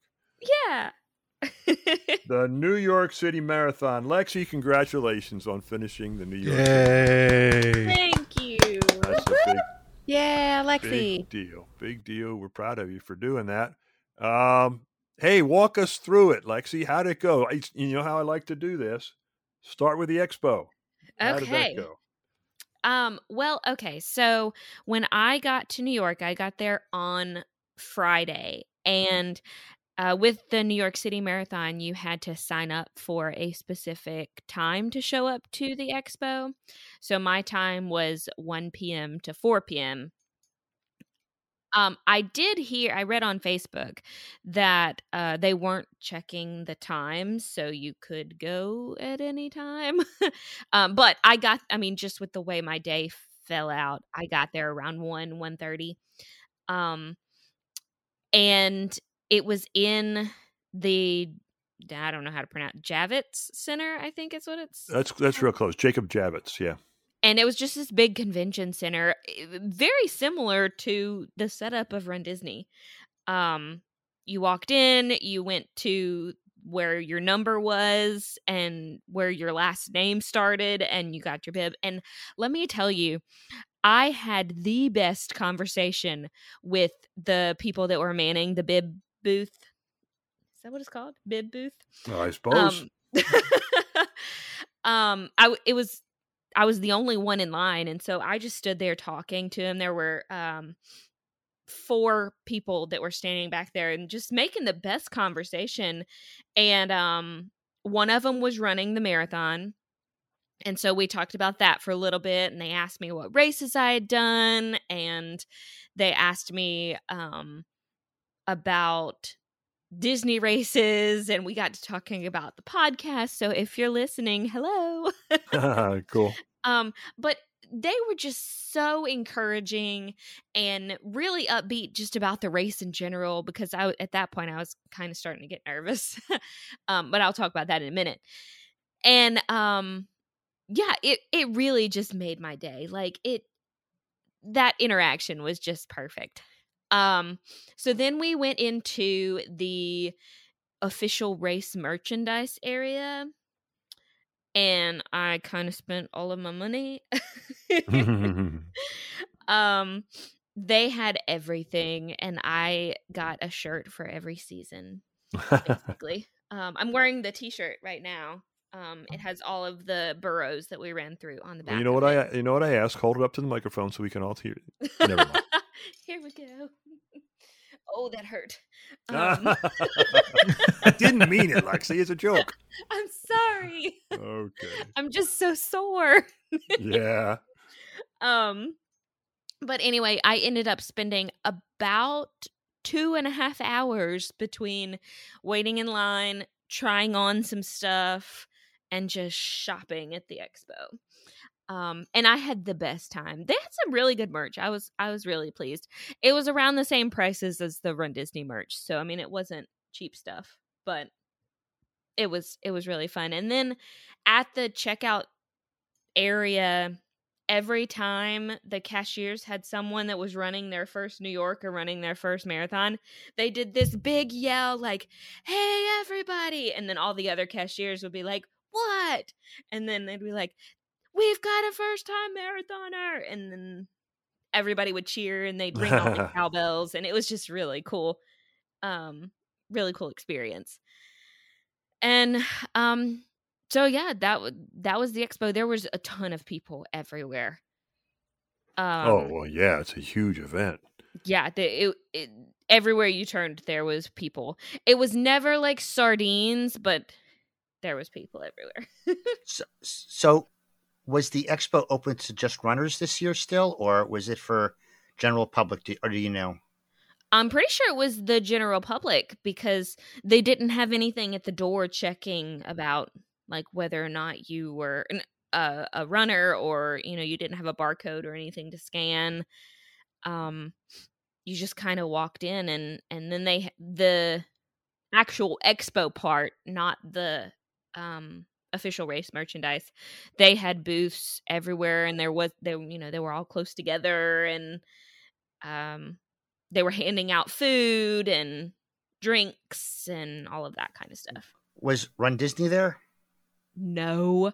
I think Run Disney was busy doing something else. No, because No, they've been there. they, they've been there before. I've got some better merch from there than at uh, I got a nice Run Disney bag there. They gave away. They usually had the medals on display and all the other stuff. Yeah. So Oh no, they weren't there. I didn't, not that I saw. I could have missed them, but I, I don't. I don't. they think would had a they, they had a big booth when we were there. Well, now I now I want to go back and see. Can I go back in time and see if it? yeah, you can you can go with Mr. Peabody and Sherman in the Wayback Machine. Well, Saturday I intentionally did not go very many places because I wanted to save my legs. Very smart. But um, yeah, I slept in. I slept until like 10 a.m. It was awesome. I never sleep in. It Oh, really? She does not. I'm a witness to that. Oh, you mean on Saturday? You mean? on Saturday. Yeah. Yeah. Okay. Okay. Yeah. Yeah. Um, and then I went and got some lunch and then I went back to the hotel and oh, and I saw a show. And I got back to the hotel and I started honestly getting really anxious. Um just being nervous about the race and n- not time nervous, but nervous in a, in a I don't know what to expect and I'm worried that I'm not going to meet my own expectations. I'm not going to meet the standard that I put in my head of what I want to do at this race. And I ended up having a talk with my boyfriend that night and um he was the most encouraging and um just reminded me a couple of times through the phone conversation and um he he just said have fun you know? You are in new york city in your favorite city so go and enjoy it while you can. Like, how many people can say that you're running the New York City? And it took a couple of times for that to register before I was like, no, like, I'm going to run in my favorite city. this is going to be awesome. So by the end of the phone conversation, you know, I was I was more excited than I was nervous. So I really appreciated that. Um and I stayed up until 11 p.m. Probably shouldn't have done that, but it was fine. I guess moving on to Sunday now, I took the Galloway bus. So there was the customized training program. They had a bus that took us to the start. And in retrospect, that was probably the best decision that I made the entire day. Oh, good. Because I know you're a little nervous about that. Yeah, I was going to ask what you were going to do with all that time because I remember it was going out super early. Yeah. So my biggest concern was my fueling. Um, how I was gonna leave my hotel room at five thirty in the morning and not run until eleven thirty. But I ended up eating breakfast like I normally do with my oatmeal in my hotel room. Um, and then I took a hamburger patty and sweet potatoes in my little carry bag. And um that was my my pseudo lunch that I had at 11:30. Um but I you know, I got on the bus. I actually got a text from Coach Twigs at 5:56 asking me where I was because we were supposed to leave at 6. And I was like, "I'm rounding the corner. I promise I'm almost there." Um and we had almost a full charter bus of of people and um it took probably 45 minutes to get from we were at the plaza hotel right across from central park and we were driving out to staten island and um there was a bit of traffic getting over the the bridge right before you get into staten island because you know everybody was dropping off but um relatively seamless. We had some really great conversations on the bus too, just talking about Disney races and you know what our some of the people had run New York before and what the experience was and it was just really good chill camaraderie. Um and we probably unloaded the bus at like seven four seven o'clock probably so I decided to stay with Coach Twigs and Chris Turner, who was on our episode a couple weeks ago. And we went and found the Galloway tarp that was in one of the uh, like main runner start areas. And I sat there. I laid down. I brought a throwaway blanket, which was a really good idea because um, that was my pillow. And I didn't sleep because it was, you know, so much happening and I had a lot of like adrenaline still. But I was just resting and that was all I did. I just sat there for three hours, I guess. I just um but the time went really, really fast. And um we did have a hard time getting cell service because everybody was trying to use their phone. Um and then at about 10:30 I headed to the Blue Corral, which is where I started. Went to the bathroom. Oh, another pro tip about New York City Marathon it's very helpful if you bring your own toilet paper. Very helpful because by 10 30, 10 o'clock, the porta potties were running out of toilet paper. My nightmare. That happened in Berlin, remember? I do remember that. Yeah. Yeah. I'm more shocked you went in the porta potty with your fear. no. Okay, so I went into a porta potty four times. Wow. During the like, I did three on the race course, and one of them, the scariest one, was whenever it was dark because it was dark outside, and I was just like, "Was it on a hill?" No, it was just on the sidewalk, but oh, there okay. weren't any on the hill because I intentionally chose the ones that were not on the hill because I was so afraid I was going to tip over. But the idea of just sliding down a hill in a tipped over porta potty is horrifying and hilarious at the same time. But I, but you seem to survive it, so yeah, I survived. I survived the horrors of the porta potties. She faced her fears of the porta potties. Yeah, you know, you just thanks. That's that's the real triumph, right? Went to my start corral. It was it was very seamless. Like the entire morning, it went by really fast, and then all of a sudden we were in our corrals, and they were like, "Okay, here you go, let's walk." I never felt rushed. I never felt like I had to walk miles and miles to get to any place. It was all well labeled. So I thought I thought that was very well done. So then we get to the start and hear the national anthem and the cannons go off and the New York, New York song comes on. I want to be a part, part of of it. it. Uh-huh. New- Okay, cool.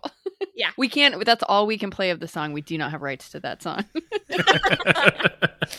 Um, and me and the lady next to me had a wonderful sing off on her Instagram. Everything about it was just electric. It was crazy. And I was in blue 1130 no corral 5 wave f That's something like that. incredible. That's a Yeah, lot so of was in- it sounds like. I was at the very, very, very last one. Um, and very soon after I started, there were just a few people around me.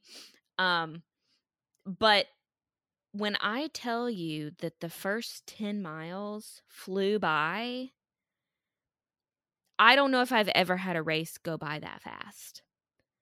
And it was like 10 miles. And I was like, oh my gosh, I've already done 10 miles? Like, this is crazy.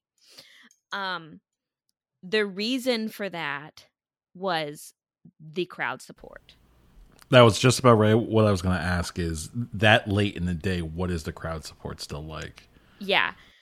The entire 10 miles, there were so many people around. Um, so this would have probably been until like, I don't know, 2, at least 2 p.m. Um, and then I started noticing the crowds dwindling just a little bit, but there were still people out. So there were a couple of areas of the course that had a little bit of low crowds, but overall, everybody was going crazy. And there was even one part which is probably my favorite part of the course. I even asked somebody like what neighborhood are we in because I want to remember this part. That she said that we were in Fort Greene and there were so many people along the sides that it basically made a tunnel for you to run through like sports like the sports balls you know with football and that you like run through the tunnel basically is what we were doing and they all had their hands out i don't know how many high fives i gave um it was crazy and the the amount of people who were yelling and screaming for you and i remember i had the same kind of sentiment in berlin of you know they don't know who you are um but they are giving you more support than you know than anybody. It, it there are no words to describe the how it feels when you're running through that. Um i would even equate it to like the kind of high that i get from performing um whenever i'm on stage like that's that's the kind of high that i felt whenever i was running through that crowd. Um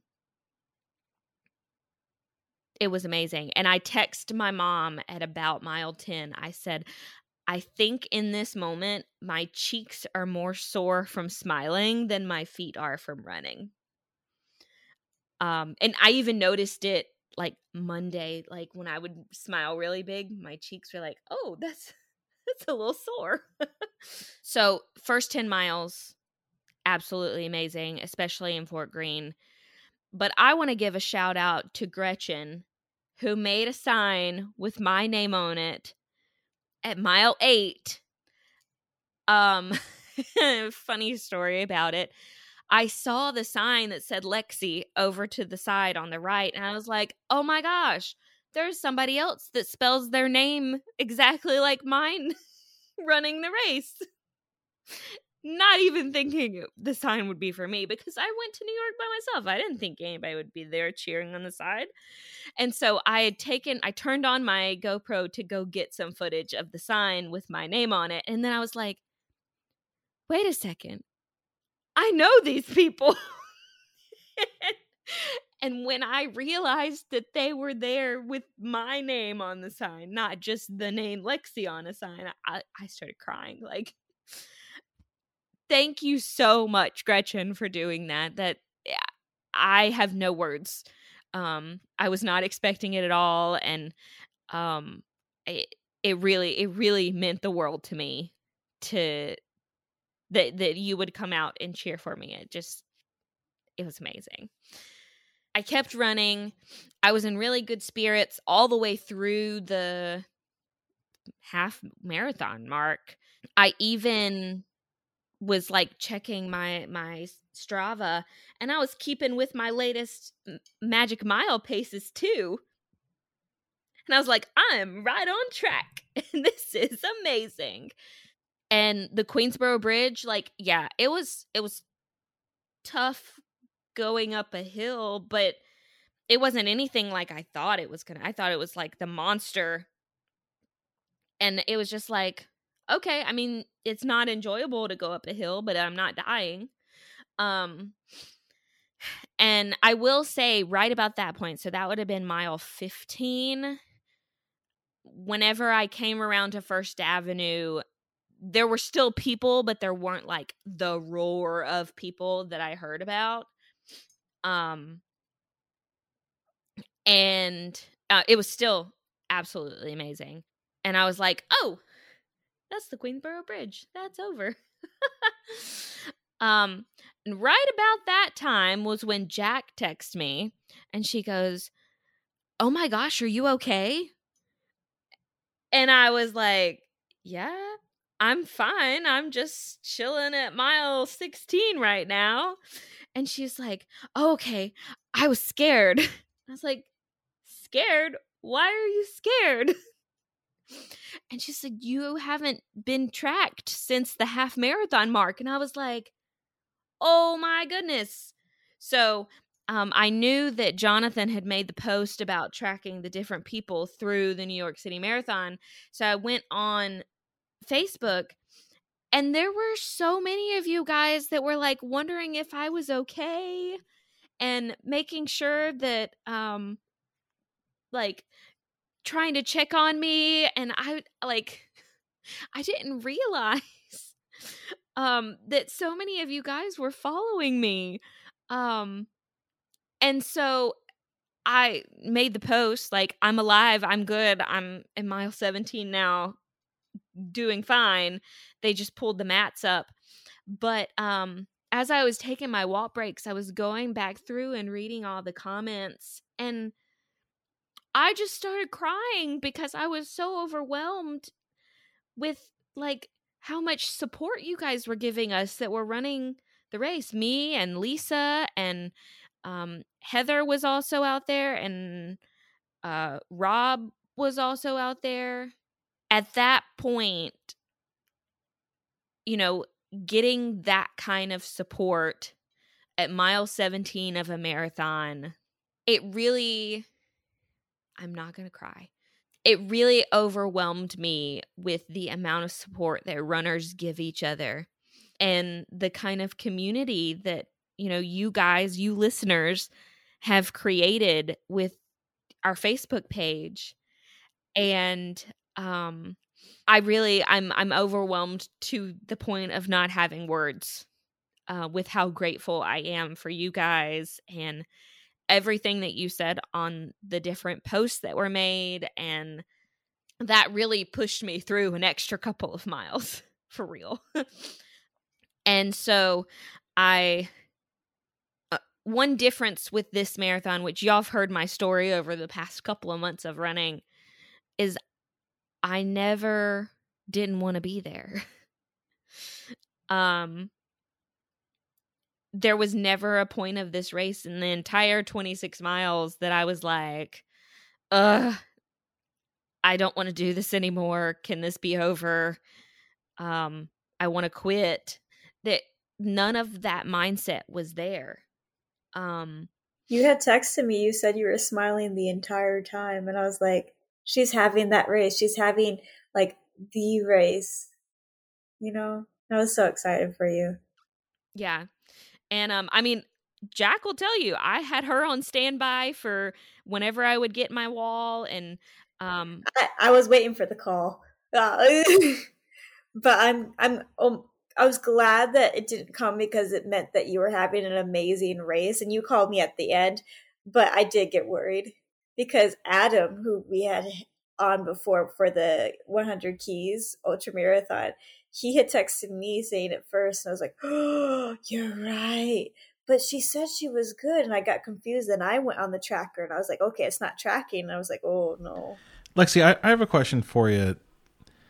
You know, this just sounds like a, a, such an overwhelmingly positive physical and mental experience for you. And I know I asked a little bit ago about you know starting that late, you know what your course support was like, but c- can you talk about that same support as it related to the finish? I mean, you, you see, you know, a couple of videos of you know some of the last runners coming across, and obviously, there's not the same pomp and circumstance that you know when you know they're doing the the live television broadcast and everything like that.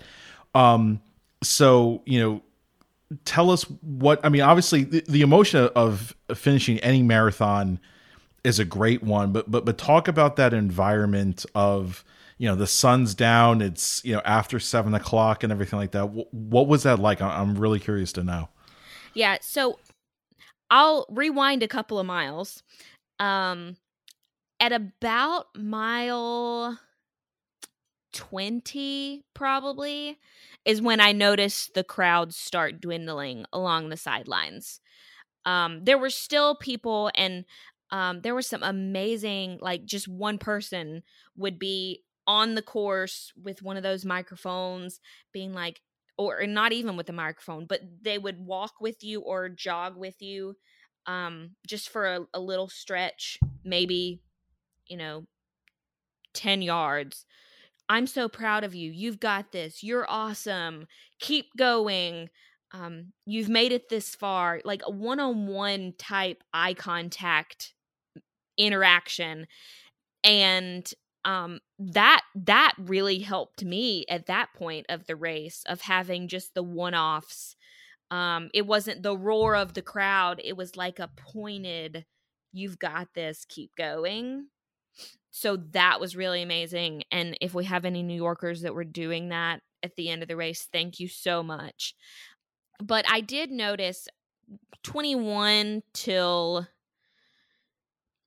probably 23 and a half when we went into Central Park were pretty minimal on spectators.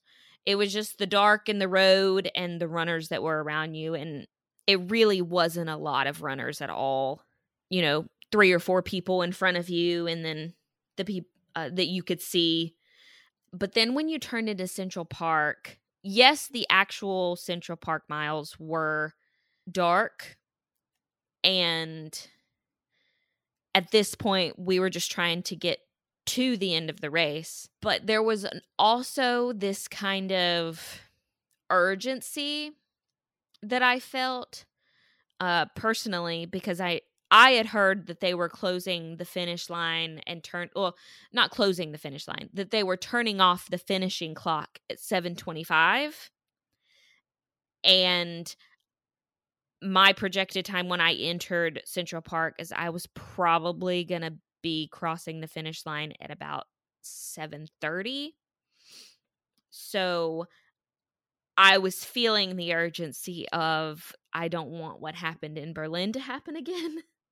And somewhere down in the depths of my soul, I pulled something that I didn't know that I had. And honestly, I contribute it to partially the knowledge of I know there's a bunch of people that are rooting for me right now.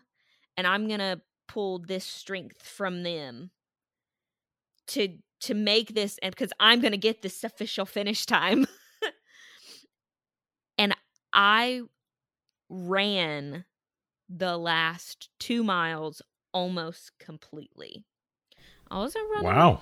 fast, but I I pulled something and I did run walk of my intervals up the incline and then I ran as far as I could until I would get like to the at least halfway up the hill because it was rolling hills all through Central Park. And I think I I I pulled well, I definitely did negative splits those last two miles. there was there was a lot of silence with the runners be, at, at the very end of the race. You could feel the I just want to be done from everyone around you, but also like I think all of us at the back were pushing each other to finish. Like, you've made it this far, you're not going to stop. We didn't necessarily have people around us as spectators telling us that we weren't going to stop, but you knew that the runner that was right next to you wasn't going to let you stop this close to the finish. If they had to drag you across the finish line, we were all going to get th- through this together. And there was such a camaraderie, even though we didn't even really talk to each other. Like, you just knew that's that's what was going to happen. Um but when we hit the 800 meters and then the 26 mile mark and then the 400 meters you started to see more and more crowds. Nothing like i think the pomp and circumstance that before dark would have happened but there were still crowds there was still support. And then when you started around that last little curve into the finish line, then you could hear people screaming and the announcer and you saw the cameras and everything was lit up. And keep in mind all this from the 800 mile marker uh, the 800 meters left i was crying. Um i just couldn't stop crying. The volunteers were there with the ponchos and the medals and there were people in the stands and I felt just as complete I don't even know the word relief and excitement and celebration as if I would have crossed with 5,000 people at the same time. Um, I don't feel like anything was diminished at all. That's awesome. From, from finishing at the back of the pack and um yeah it w- the the gentleman that handed me my medal he said the kindest words to me and um i i was sobbing i couldn't even get any words out um but he told me that he was proud of me and i deserved this um, and then he put the medal around my neck, and I'm wearing Aww, it right I love that. It's interesting because he didn't really know you, but he knew that about you, and you did deserve it, and you have worked really hard for this. And I think all of us following along your story have been sharing this part of your journey. So it's really great to hear how well you did and how much you loved this race. And you finally yeah. got your star.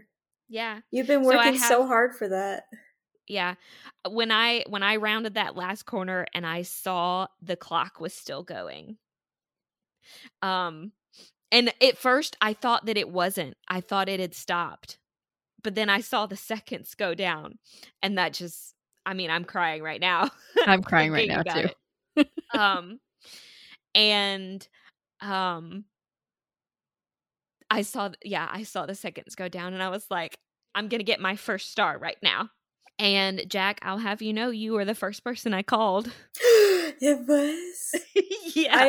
I, I honestly truly feel honored because I was like I was so excited to talk to you, man. Yeah. I've, as soon I've, as I as soon as I got my poncho, I was like, who do I want to share this with? Jack. Oh. So I love you so much. I hope you know that I'm so freaking proud of you. I love you too. Um, and then the next thing I did was call my mama. Um, and then I posted a picture on the Rise and Run podcast page. Don't hate me for saying this, but I, I think I loved this race more than any Run Disney race I've ever done. It's understandable. Yeah. It was the best experience. Course support, crowd support, um, my overall feelings about the race, period. It was everything that I wanted it to be. I had a blast. I am really sore and I I I'm not injured, but I I I, do, I am chafed pretty bad. but I would do it again in a heartbeat. And I I do hope to run the New York City Marathon again, absolutely.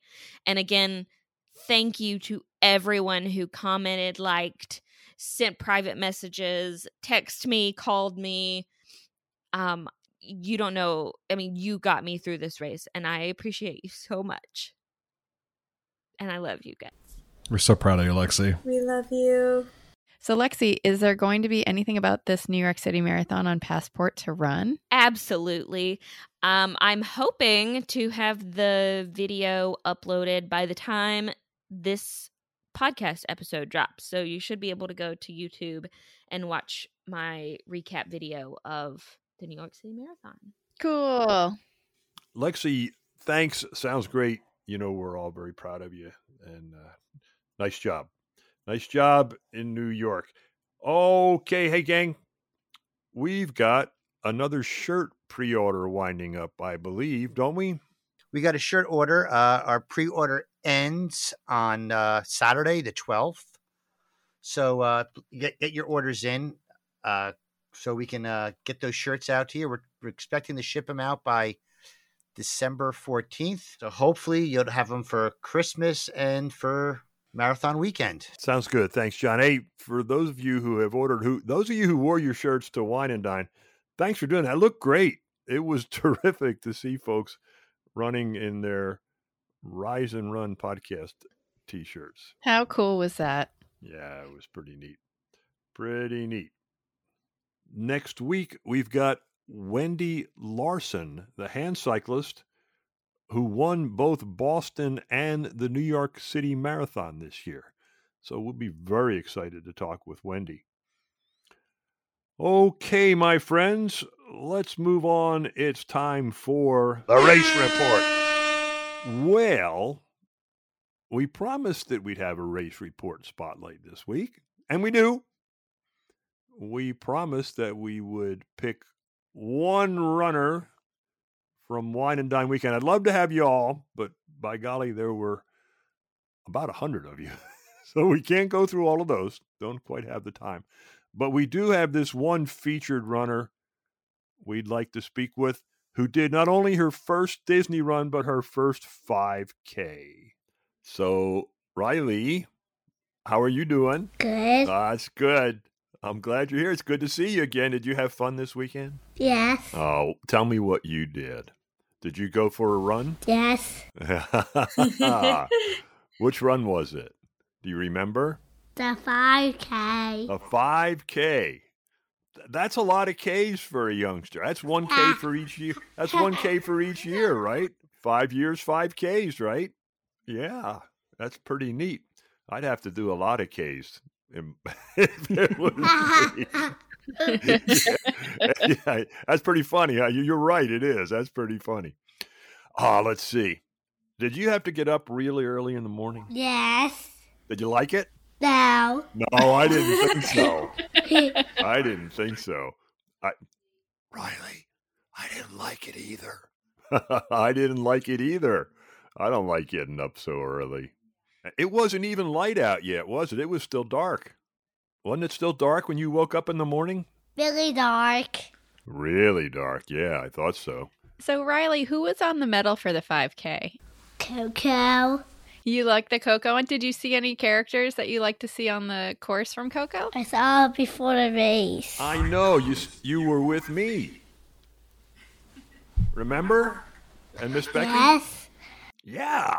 I still have the pictures. Do you remember any other characters that you saw on the 5K course? Olaf. Oh, I saw him. Aww. Ratatouille, and Ratatouille's brother.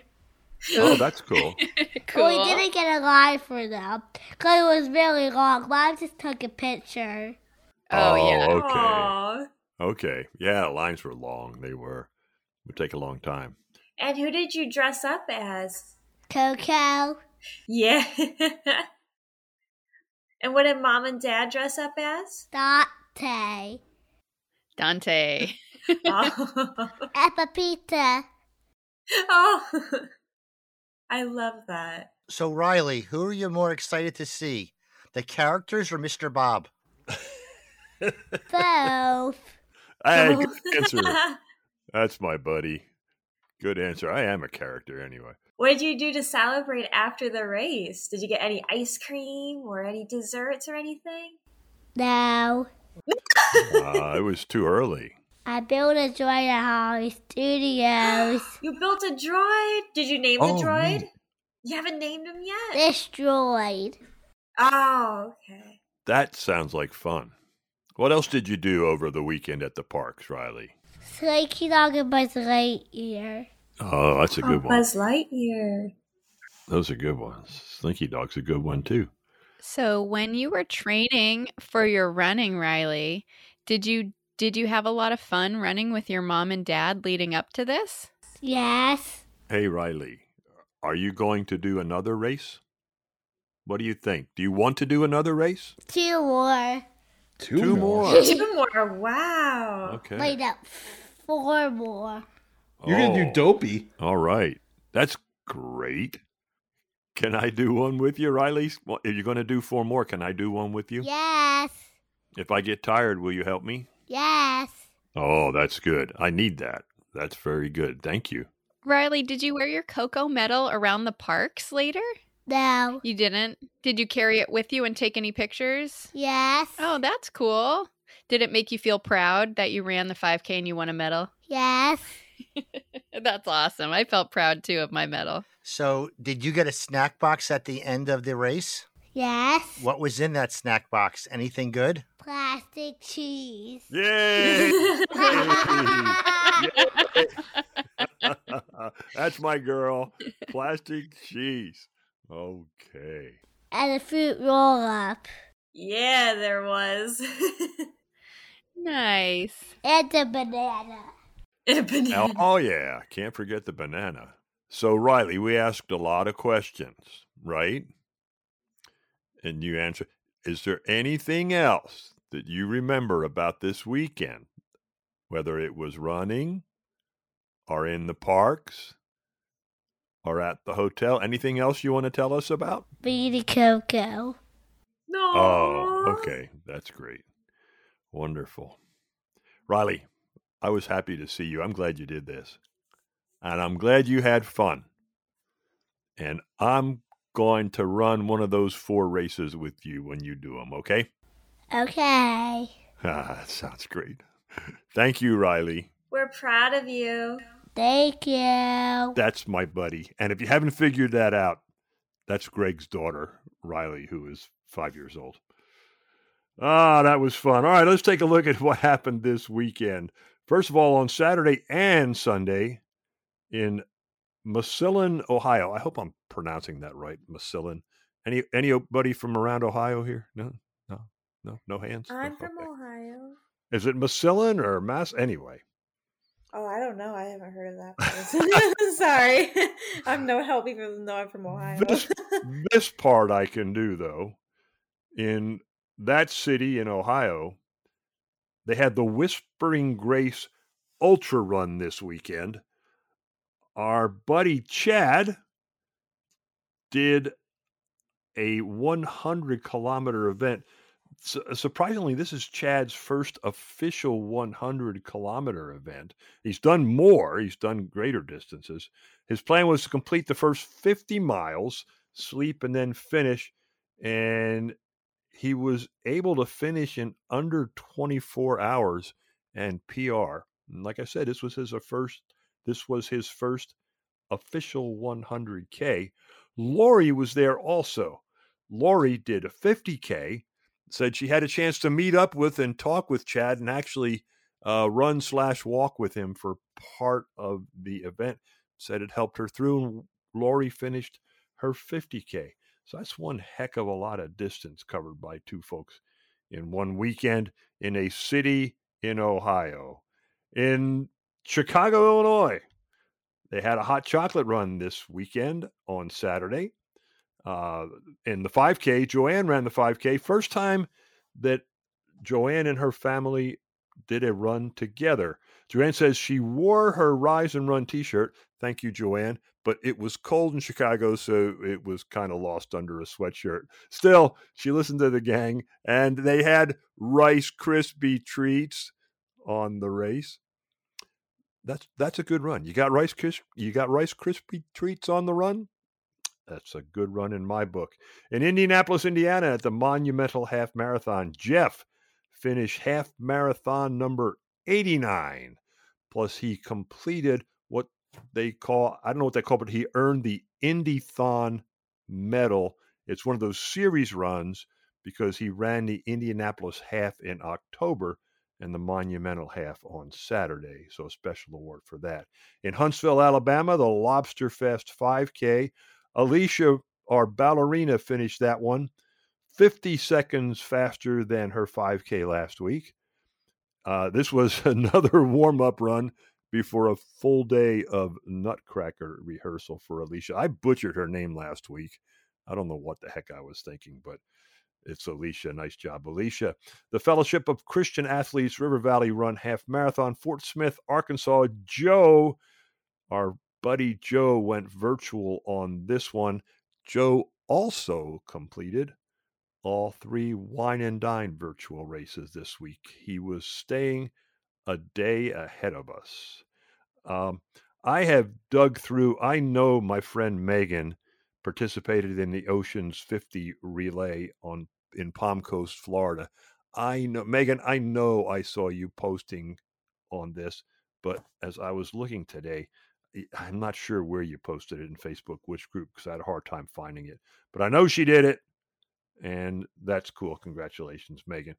Uh, in Grand Rapids, Michigan, the Hot Cider Hustle 10K. Laura did that one, her first run since 2018. Good pace on this race for Laura, and she's getting ready for her first Run Disney event, her first ever Run Disney event. That'll be coming up in the springtime. The Run the Ribbons 5K, Lawrenceville, Georgia. Lauren did that one. This was for the benefit of families dealing with cancer diagnosis. So more a muggy day in Lawrenceville. Yeah, we know, Lauren, we were in the Orlando area and we know what you mean. But Lauren had a strong finish on this race. Good job. I looked real hard. Kristen signed up for the Miami Marlins Triple Play 5K, and I I tried, but I couldn't find a post on that one, Kristen. I hope you had fun. Uh, Jason did the Stephenville Running Club 5K poker run in Stephenville, Texas. Actually, Jason's got running events Saturday and Sunday. We'll get to the Sunday one in just a moment. Um, 38 total miles this weekend for Jason. He did two walk two 5Ks with his wife but he also did the rest of his dopey training. I think he's dopey. Yeah, dopey or goofy. I'm not positive which, but he had a bunch of miles to train this weekend. Now, interestingly, in Stephenville, Texas, on Saturday, it was 45 degrees and breezy. It was a little different on Sunday. We'll get to that in a moment. Uh, Lexi told us about the New York City Marathon. We had some other folks run it. Uh, Coach Chris Twiggs finished the event. Chris Turner, who was with us not that long ago, talking about Pacers, he was there. He finished the event. Our friend Danny, who we had invited to be with us for the spotlight, but Danny couldn't run the event. He had a uh, an injury he was working through.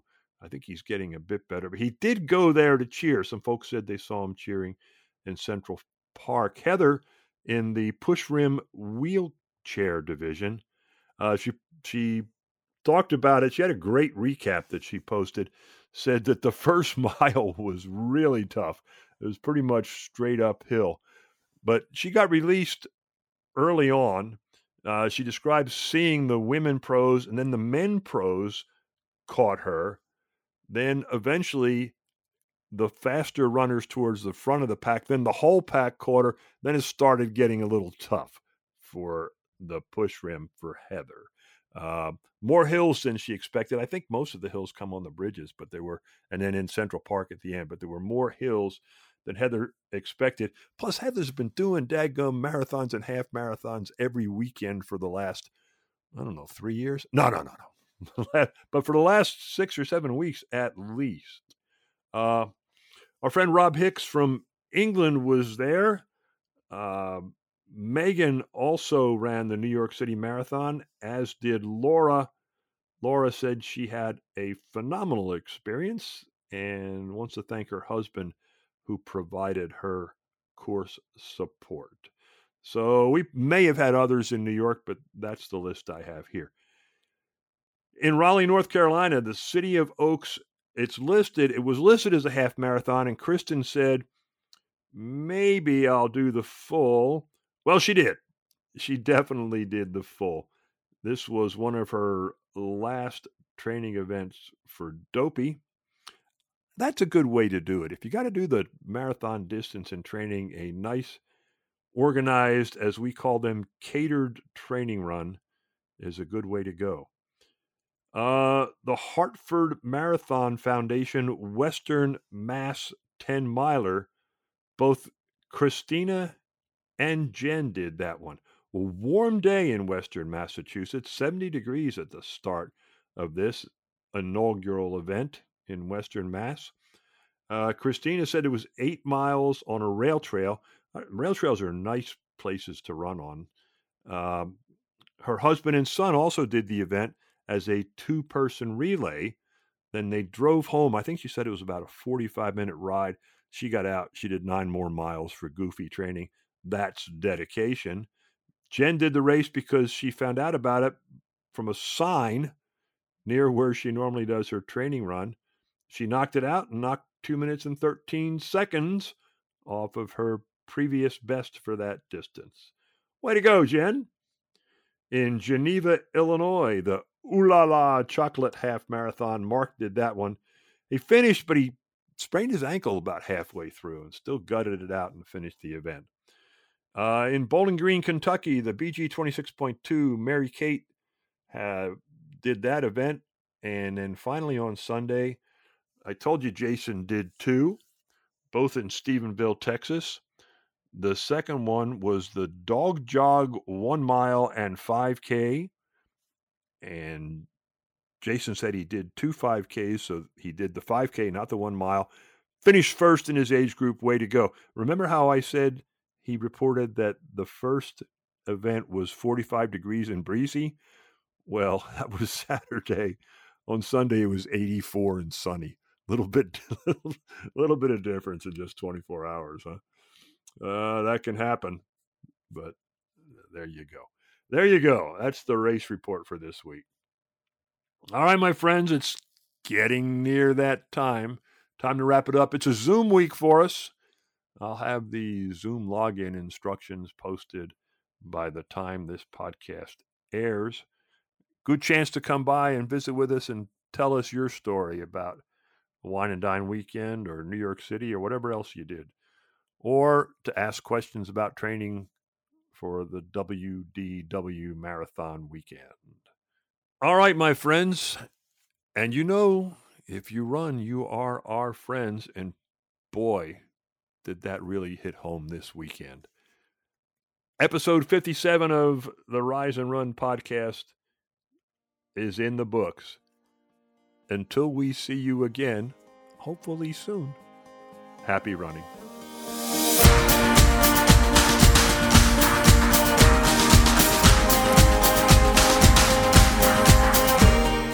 The Rise and Run podcast discusses general information about Run Disney and is in no way affiliated with Run Disney or the Walt Disney Company. Any information or advice discussed on this podcast should not be considered medical advice and should always consult with your healthcare provider or event organizer.